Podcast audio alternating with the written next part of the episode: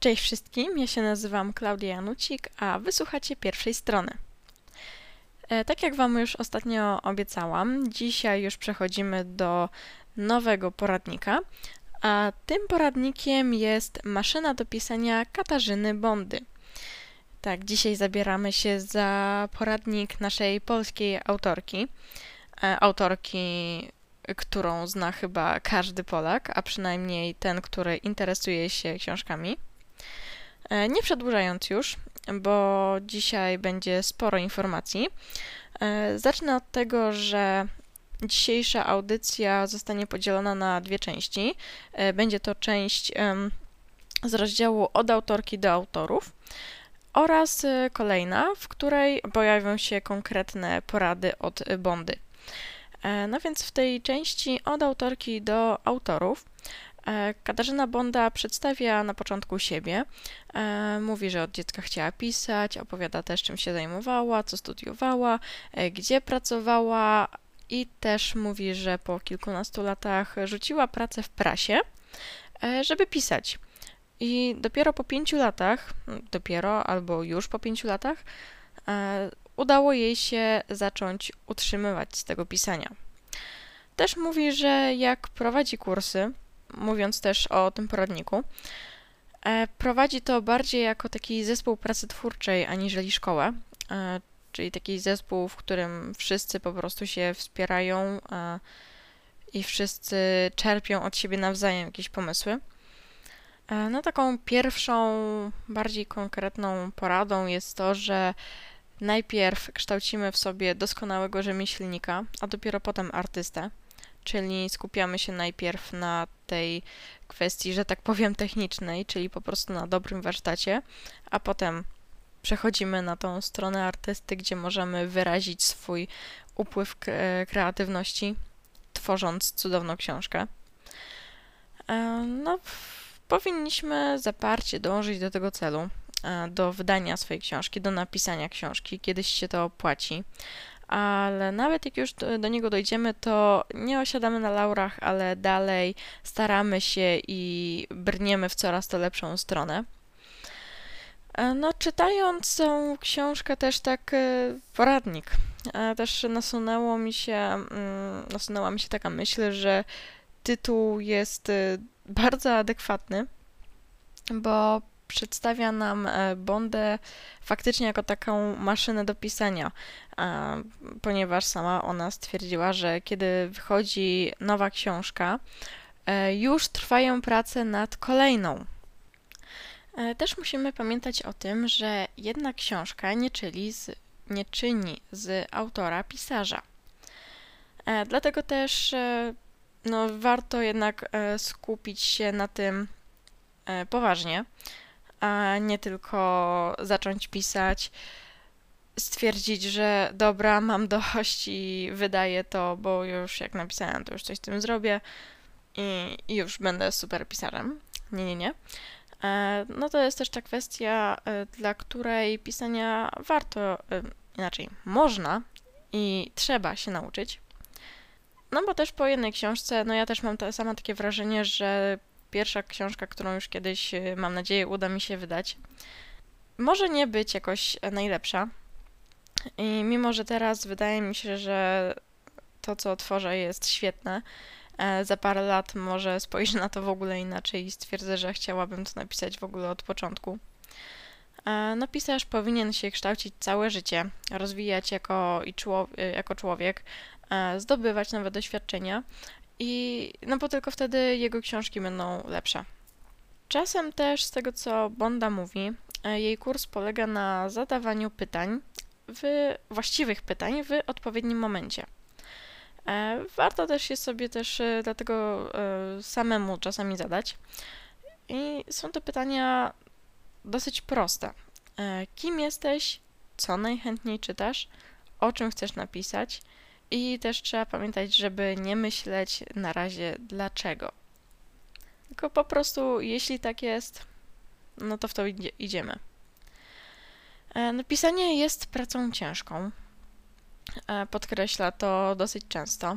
Trzeba wprowadzać, wprowadzić dyscyplinę i pisać codziennie. Można zacząć nawet od godziny dziennie, byleby faktycznie coś pisać.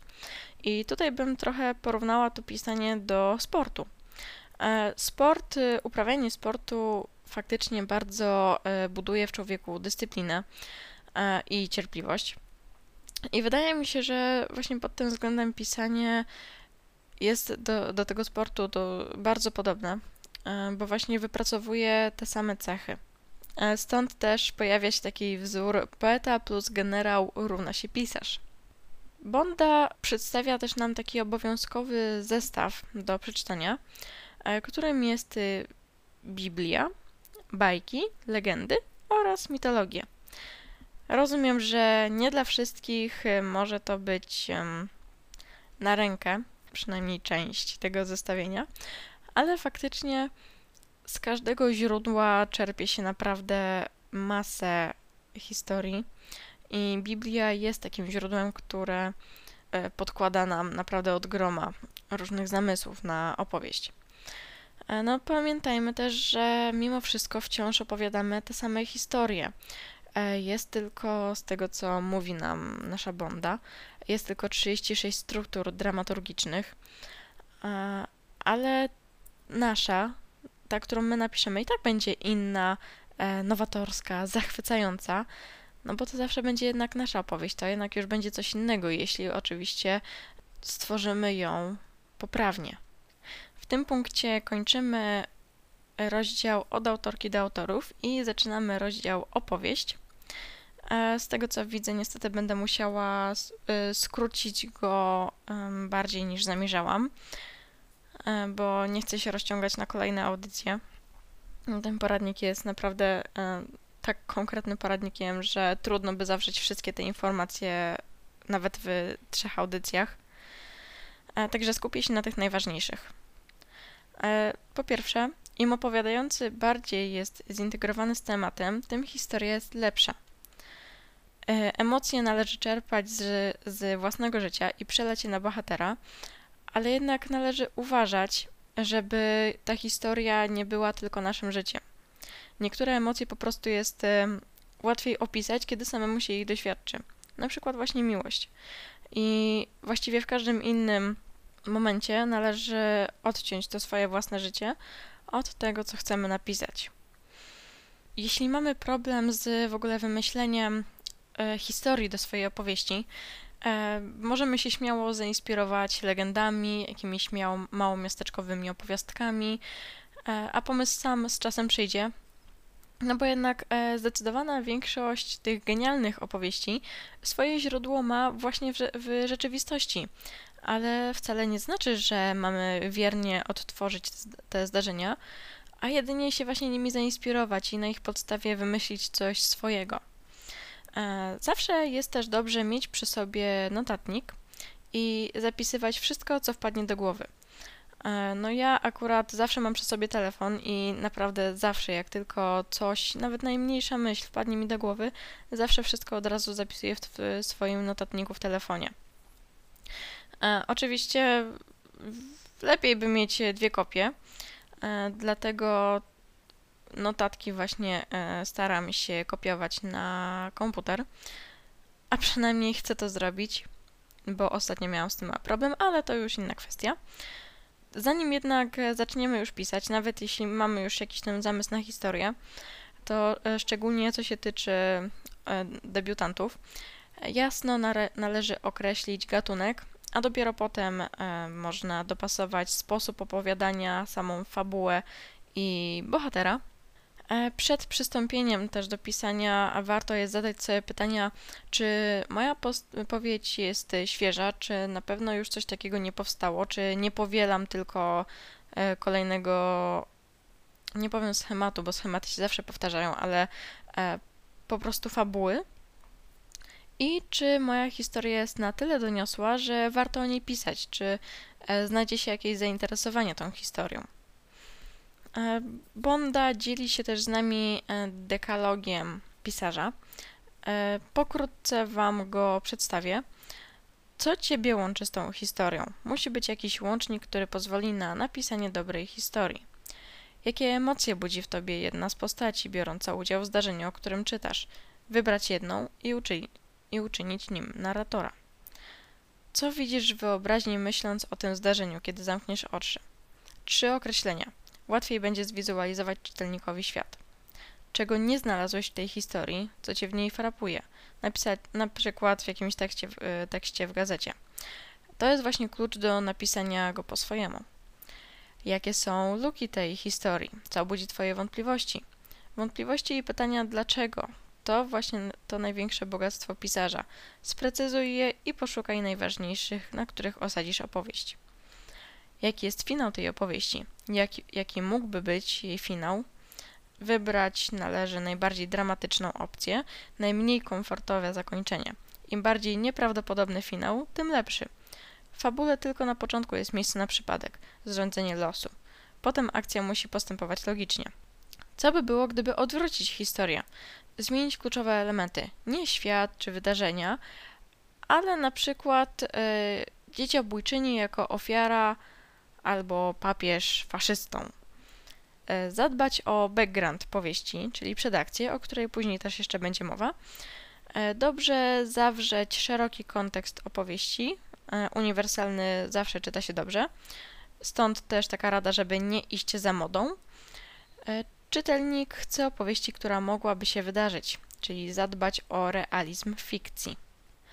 Taka rzecz, na którą Bonda bardzo naciska, to nie zasiadać do pisania bez wcześniejszego przygotowania, nawet jeśli piszemy bez planu, tak jak ja na przykład, bo to gwarantuje nam blokadę twórczą. Trzeba jednak dać sobie odpowiednio dużo czasu na tak zwaną ciążę literacką, którą jest proces budowy postaci, dojrzewanie fabuły, zbieranie materiałów dokumentacyjnych czy badania terenowe. Przeczytam Wam teraz to, co sobie zanotowałam z poradnika.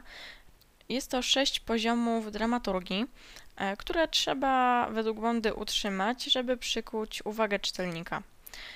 Pierwszy to poziom zdarzeń. Historia może być opowiedziana chronologicznie od końca lub od środka, ale przebieg zdarzeń musi być konsekwentny. Drugi, poziom rozwoju bohatera. Bohater i jego decyzje napędzają akcję. Warto uczynić go narratorem, bo jest to najbardziej naturalny sposób pozwalający czytelnikowi utożsamić się z nim. Postaci muszą w trakcie rozwoju fabuły ujawnić swoje traumy, rozterki, przejść przemianę, dowiedzieć się czegoś nowego o sobie lub o świecie. Niekoniecznie musi to być wiedza pozytywna. Trzeci poziom znaczeń i symboli. To, o czym czytamy, powinno różnić się od tego, co widzimy za oknem.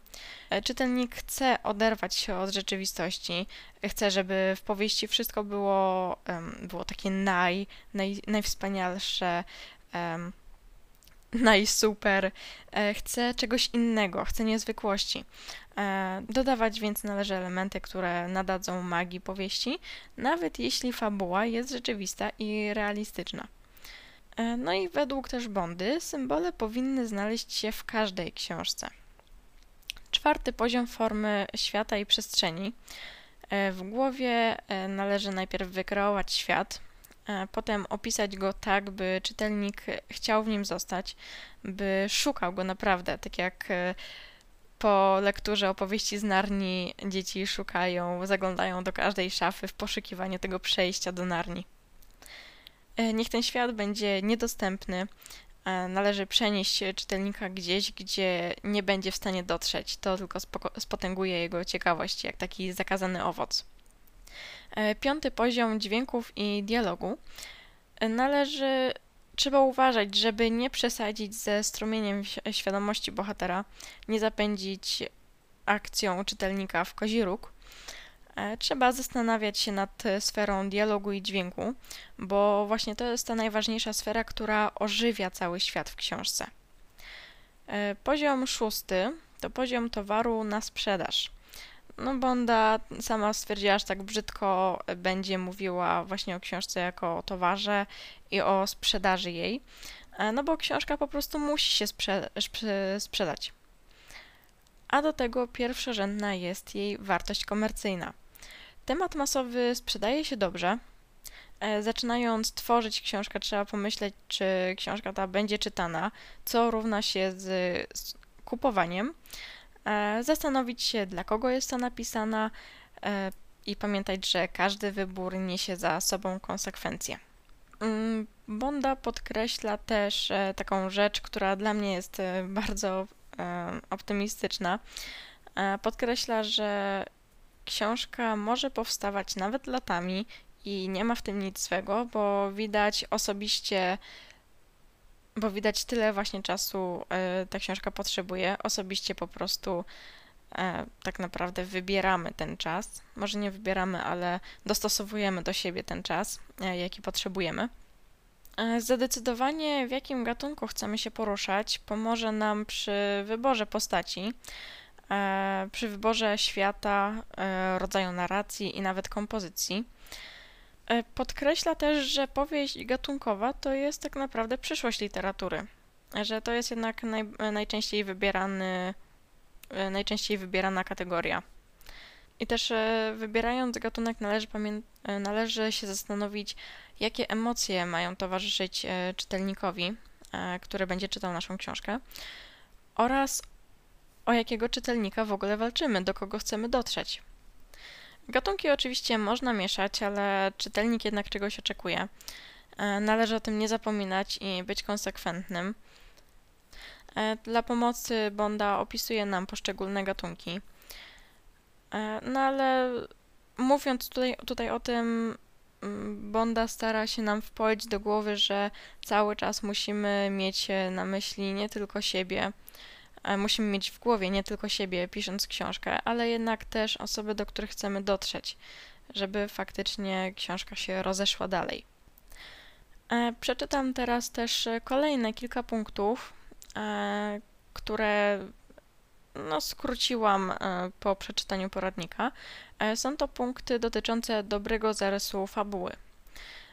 Pierwszy punkt to kim jest główny bohater, ile ma lat, jaki ma zawód, jaki ma status społeczny. Wypiszmy sobie wszystko, co dotyczy, dotyczy właśnie bohatera, żeby samemu go najlepiej poznać. Gdzie i kiedy rozgrywa się akcja, czego pragnie i czego boi się bohater, kto jest jego największym wrogiem, jakich ma sojuszników, kim są. Czy stawka opowiadania jest wystarczająco wysoka, żeby rozwinąć całą tą historię w dobrą stronę.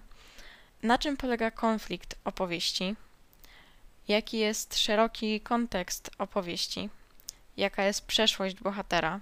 W którym momencie życia bohatera historia startuje, a kiedy się kończy?